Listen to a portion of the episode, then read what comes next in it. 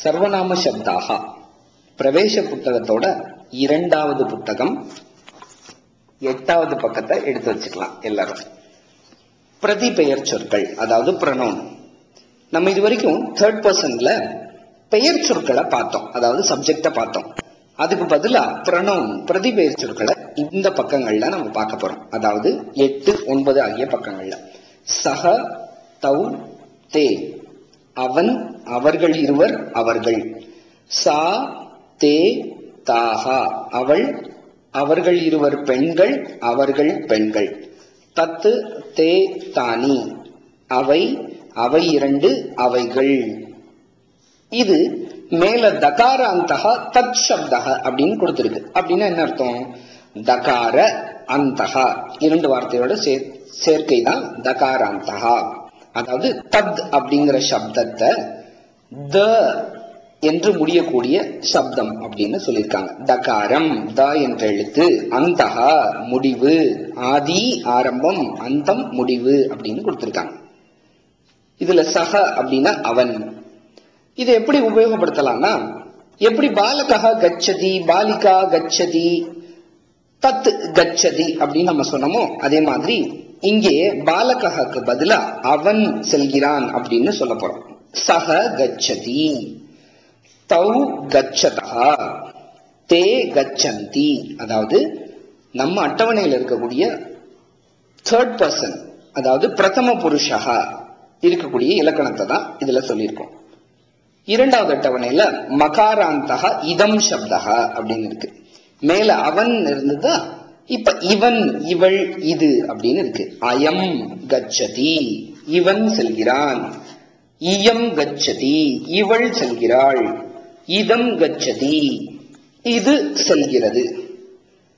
அடுத்த அட்டவணை ஒன்பதாவது பக்கத்துல இருக்கக்கூடிய அட்டவணை தகாராந்தகா ஏதத் சப்தகா அப்படின்னு இருக்கு.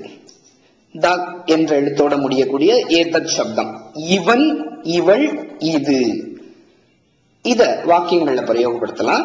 ஏஷா கச்சதி, ஏஷா கச்சதி, ஏதத் கச்சதி அப்படின்னு சொல்லலாம்.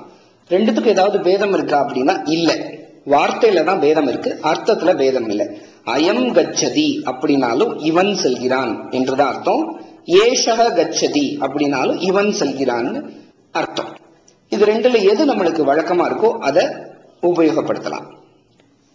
கடைசி அட்டவணையான மகாராந்தகா கிம் சப்தகா அப்படின்னு ஒண்ணு இருக்கு. இது எதுக்கு உபயோகப்படுத்த முடியும் அப்படின்னா கேள்வி சொற்கள், அதாவது பாலகா கச்சதி. இது எப்படி கேள்வி வாக்கியமா மாத்தலாம்? கஹ கச்சதி, யார் செல்கிறார் அப்படின்னு கேட்கலாம். அந்த வாக்கியம் தான் கிம் சப்தம். கஹ, கௌ, கே, எவர், எவர்கள் இருவர், எவர்கள்.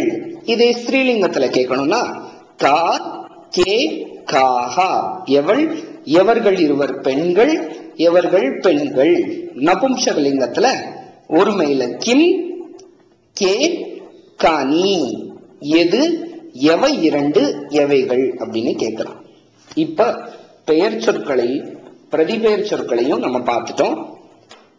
வினை சொல்ல வர்த்தமான கால ரூபங்களை பார்த்தோம், அதாவது படதி, படதஹ, படந்தி, படசி, படதஹ, படத, படாமி, படாவஹ, படாமஹ அப்படிங்கிற ரூபங்களை பார்த்தோம்.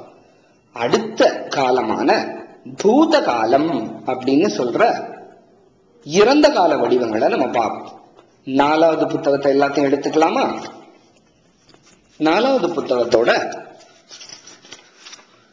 ஆறாவது பக்கத்துல ஒரு அட்டவணை இருக்கு, எல்லாரும் அதை எடுத்து வச்சுக்கலாம். நம்மளுக்கு இப்ப முதல் புத்தகமும் நாலாவது புத்தகமும் தேவை. முதல் புத்தகத்தோட அதே பதினாறாவது பதினேழாவது பக்கத்தை பக்கத்துல வச்சுக்கலாம். நாலாவது புத்தகத்தோட ஆறாவது பக்கத்தை வச்சுக்கலாம். எப்படி வர்த்தமான காலத்துல பிரதம புருஷ ஏகவச்சனம், மத்தியம புருஷ த்விவச்சனம் அப்படின்னு ஒவ்வொரு வார்த்தையா சேர்த்து சேர்த்து வாக்கியங்களை உருவாக்கினமோ அதே மாதிரி இதையும் சுலபமாவே உருவாக்க முடியும். எனக்கு இது எப்படி தெரியும், எப்படி கண்டுபிடிக்கலாம் அப்படின்னா படதி அப்படின்னா படிக்கிறான் அப்படின்னு அர்த்தம். இந்த ரூபத்துல இருந்து எப்படி நான் பூத காலத்துக்கு மாற்ற முடியும், அதாவது இறந்த கால வடிவத்தை எப்படி மாற்ற முடியும் அப்படின்னா, எல்லா வார்த்தையோட முதல்லையும் ஆ அப்படின்னு சேர்த்துட்டா அது பூத காலம். அவ்வளவுதாங்க. ஆ பட்டதி, கடைசியில தீயில இருக்கக்கூடிய ஒரு ஈயை எடுத்துடலாம். தீனா இத்து பிளஸ் இ, அப்ப அப்படத்து அப்படின்னு முடிஞ்சிடும். வர்த்தமான காலத்துல இருந்து பூத்த காலத்துக்கு மாறுறதுக்கு ஒரு சுலபமான வழி என்னன்னா, முதல்ல ஆணு சேர்க்கணும், அடுத்து ஈ எடுத்துடணும். இதுதான் சுலபமான வழி. பட்டதி அப்படின்னா அப்பட்டத், லிகதி அப்படின்னா அலிகத், பிளஸ் ஆ மைனஸ் இ, வததி அப்படின்னா அவதத், கரோதி அப்படின்னா அகரோத். முதல்ல ஒரு ஆ, அடுத்து ஒரு ஈ எடுத்துடணும், ஆ சேர்க்கணும், ஈ எடுத்துடணும். அவ்வளவுதான். இதுக்கு பிரதம புருஷம், மத்தியம புருஷம், உத்தம புருஷம்னு வடிவங்களை பார்ப்போம். அப்பட்டத், அப்பட்டதாம், அப்பட்டன். நம்ம எல்லாரும் பிரவேச புத்தகத்தோட நாலாவது புத்தகம் ஆறாவது பக்கத்தை பார்த்துட்டு இருக்கோம். நான் சொல்ல சொல்ல திரும்பி சொல்லலாமா? அப்பட்டத், அப்பட்டதாம், அப்பட்டன். மத்தியம புருஷத்தோட ரூபம் இப்ப அப்பட்டஹ, அப்பட்டதம், அப்பட்டத. உத்தம புருஷத்தோட ரூபங்கள் அப்பட்டம், அப்பட்டாவ, அப்பட்டாம. இது எல்லாமே வினைச்சொல்லோட வடிவங்கள். பெயர் சொல் வடிவங்கள் சேர்ந்துட்டா வாக்கியங்கள் ஆகிடும் இல்லையா? பெயர் சொல் வடிவங்கள் நம்ம கிட்ட தானே இருக்கு. முதல் புத்தகத்தோட பதினாறாவது பதினேழாவது பக்கத்தை அதோட சேர்த்து பார்க்கலாமா? முதல்ல பிரதம புருஷக பாலகஹ அப்படத், சிறுவன் படித்தான். பாலகௌ அப்பட்டதாம், இரண்டு சிறுவர்கள் படித்தார்கள். பாலகாஹ அப்பட்டன், சிறுவர்கள் படித்தார்கள். அவ்வளவுதான். மத்தியம புருஷக துவம் அப்பட்டஹ, நீ படித்தாய். யுவாம் அப்பட்டதம், நீங்கள் இருவர் படித்தீர்கள். யூயம் அப்பட்டத, நீங்கள் எல்லோரும் படித்தீர்கள். அடுத்து உத்தம புருஷக அகம் அப்பட்டம், நான் படித்தேன். ஆவாம் அப்பட்டாவ, நாங்கள் இருவர் படித்தோம். வயம் அப்பட்டாம, நாங்கள் எல்லோரும் படித்தோம். இப்ப இந்த வார்த்தைகளோட அபியாசங்களை நம்ம நாலாவது புத்தகத்தோட ரெண்டு மூணு நாலு அஞ்சு பக்கங்கள்ல கொடுத்திருக்கு. அதை நம்ம உபயோகப்படுத்தி பார்க்கலாம். அடுத்து நம்ம பார்க்க போறது அஞ்சாவது புத்தகம். இதுல என்ன இருக்கு அப்படின்னா, எல்லாரும் அஞ்சாவது புத்தகத்தோட ரெண்டாவது பக்கத்தை எடுத்துக்கலாமா? இது வரைக்கும் நம்ம பார்த்தது வினை சொற்களோட எல்லா வேலைகளையும். முதல்ல வர்த்தமான காலம் பார்த்தோம், அடுத்து பூத காலம் பார்த்தோம். இப்ப பிரேரணா அப்படின்னு சொல்லக்கூடிய இன்னொரு காலத்தை பார்க்கலாம். அது என்ன பிரேரணா அப்படின்னா, கட்டளை வாக்கியங்களோ இல்ல வேண்டுகோள் வாக்கியங்களோ அனுமதி கேட்கறதுக்கு கேட்கறதுக்கு இருக்கக்கூடிய பிரார்த்தனை வாக்கியங்களையோ பிரேரணான்னு சொல்லுவோம். இதுக்கும் அதே மாதிரி நவரூபங்கள் இருக்கு, அதாவது ஒன்பது ரூபங்கள் இருக்கு. எல்லாரும் அஞ்சாவது புத்தகத்தோட பதினாலாவது பக்கத்தை பார்த்துக்கலாம். அதுல நாலு அட்டவணை இருக்கு. மூணாவது அட்டவணை மட்டும் நம்மளுக்கு போதும். கச்சது, எல்லாரும் திரும்ப சொல்லலாமா? கச்சதாம், கச்சந்து, கச்ச, கச்சதம், கச்சத, கச்சானி, கச்சாவ, கச்சாம. அதே ஒன்பது ரூபங்கள் தான். இதையும் நம்ம பெயர் சொற்களோட சேர்ந்து இல்லைன்னா பிரதிபெயர் சொற்களோட சேர்ந்து வாக்கியங்களா உருவாக்கலாம். முதல் புத்தகத்தோட பதினாறாவது பதினேழாவது பக்கம் நம்ம கையில இருக்கு. இப்ப மூணாவது புத்தகத்தம் முடிச்சிட்டோம். அஞ்சாவது புத்தகத்தோட பதினாலாவது பக்கம் கையில இருக்கு. அதாவது பிரேரணா அப்படின்னு சொல்லக்கூடிய கட்டளை வாக்கியங்கள் வேண்டுகோள் வாக்கியங்களை பார்த்துக்கிட்டு இருக்கோம். பாலகஹ கச்சதி என்ன அர்த்தம்? சிறுவன் செல்கிறான். பாலகஹ அகச்சத் சிறுவன் சென்றான். பாலகஹ கச்சது சிறுவன் செல்லட்டும்.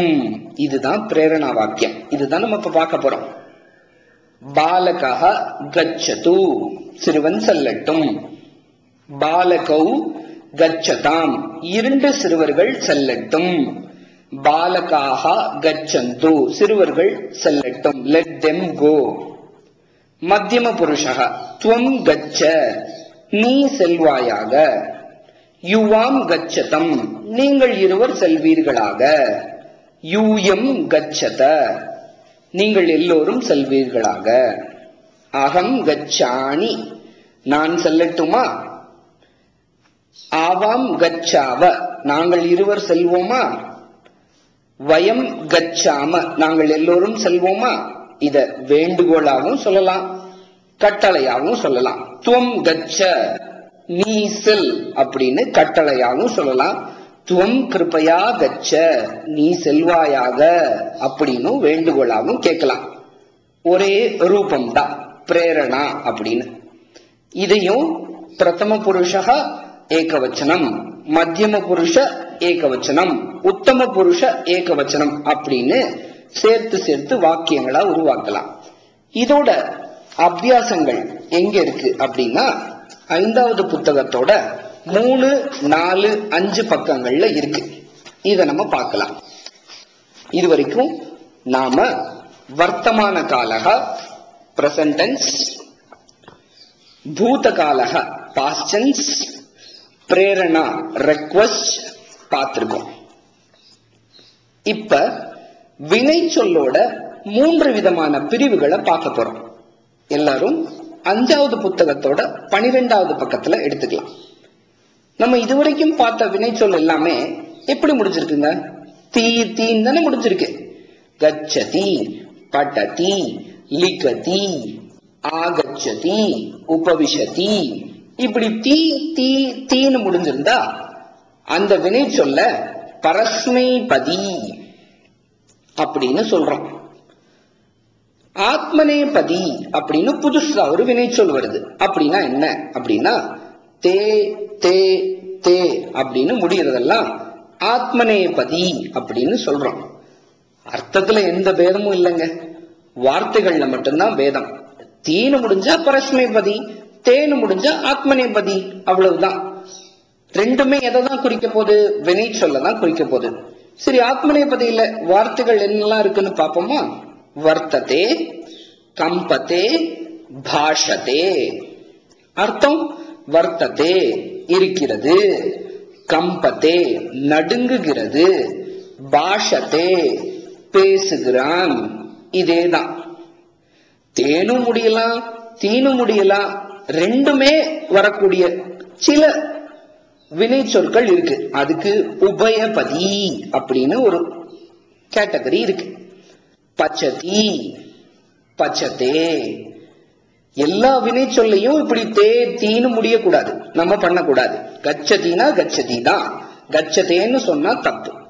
வர்த்ததே அப்படின்னா வர்த்ததே தான், வர்த்தத்தின்னு சொன்னா தப்பு. ஆனா உபயபதிக்கு மட்டும் ஒரு ரிலாக்சேஷன் இருக்கு. என்ன அப்படின்னா பச்சதி அப்படின்னா பச்சத்தேன்னு சொல்லிக்கலாம். ரெண்டுக்குமே என்ன அர்த்தம்? சமையல் செய்கிறான் அப்படின்னா அர்த்தம். யாச்சதி, யாச்சதே, கரோதி, குருதே அப்படின்னு இருக்கு. இது வரைக்கும் பரஸ்மைபதி, ஆத்மநேபதி, உபயபதி அப்படின்னு மூன்று பிரிவுகளா இருக்கக்கூடிய வினை சொற்களை நம்ம பார்த்திருக்கோம். இந்த மூன்று பிரிவுகளுக்கும் அடுத்தடுத்து வர்ற பக்கங்கள்ல அட்டவணைகள் கொடுத்திருக்கு. ஒவ்வொன்னா பார்ப்போம். பரஸ்மைபதியோட வர்த்தமான காலம். பரஸ்மைபதினா என்ன?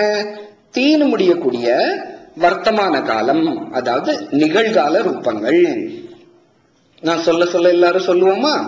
கச்சதி, கச்சதஹ, கச்சந்தி, கச்சசி, கச்சதஹ, கச்சத, கச்சாமி, கச்சாவஹ, கச்சாமஹ. இப்ப எல்லாரும் பிரவேசத்தோட அஞ்சாவது புத்தகத்தின் பதிமூணாவது பக்கத்தை பார்த்துக்கிட்டு இருக்கோம். அதே கடைசி அட்டவணையில ஆத்மநேபதியோட வர்த்தமான காலம் கொடுத்திருக்கு. ஆத்மநேபதினா என்ன? தேனு முடியக்கூடிய வர்த்தமான கால கிரியாபத ரூபங்கள். அதாவது வினைச்சொல் தேனு முடிஞ்சா அது ஆத்மநேபதி, அதோட ஒருமை இருமை பன்மை, வேற எதுவும் பேதம் எல்லாம் இல்லை, வார்த்தைகள் இதேதான். வந்ததே, வந்தேதே, வந்தந்தே, வந்தசே, வந்தேதே, வந்தத்வே, வந்தே, வந்தாவகே, வந்தாமகே. இதை எப்படி வாக்கியங்கள்ல பிரயோகப்படுத்தலாம்?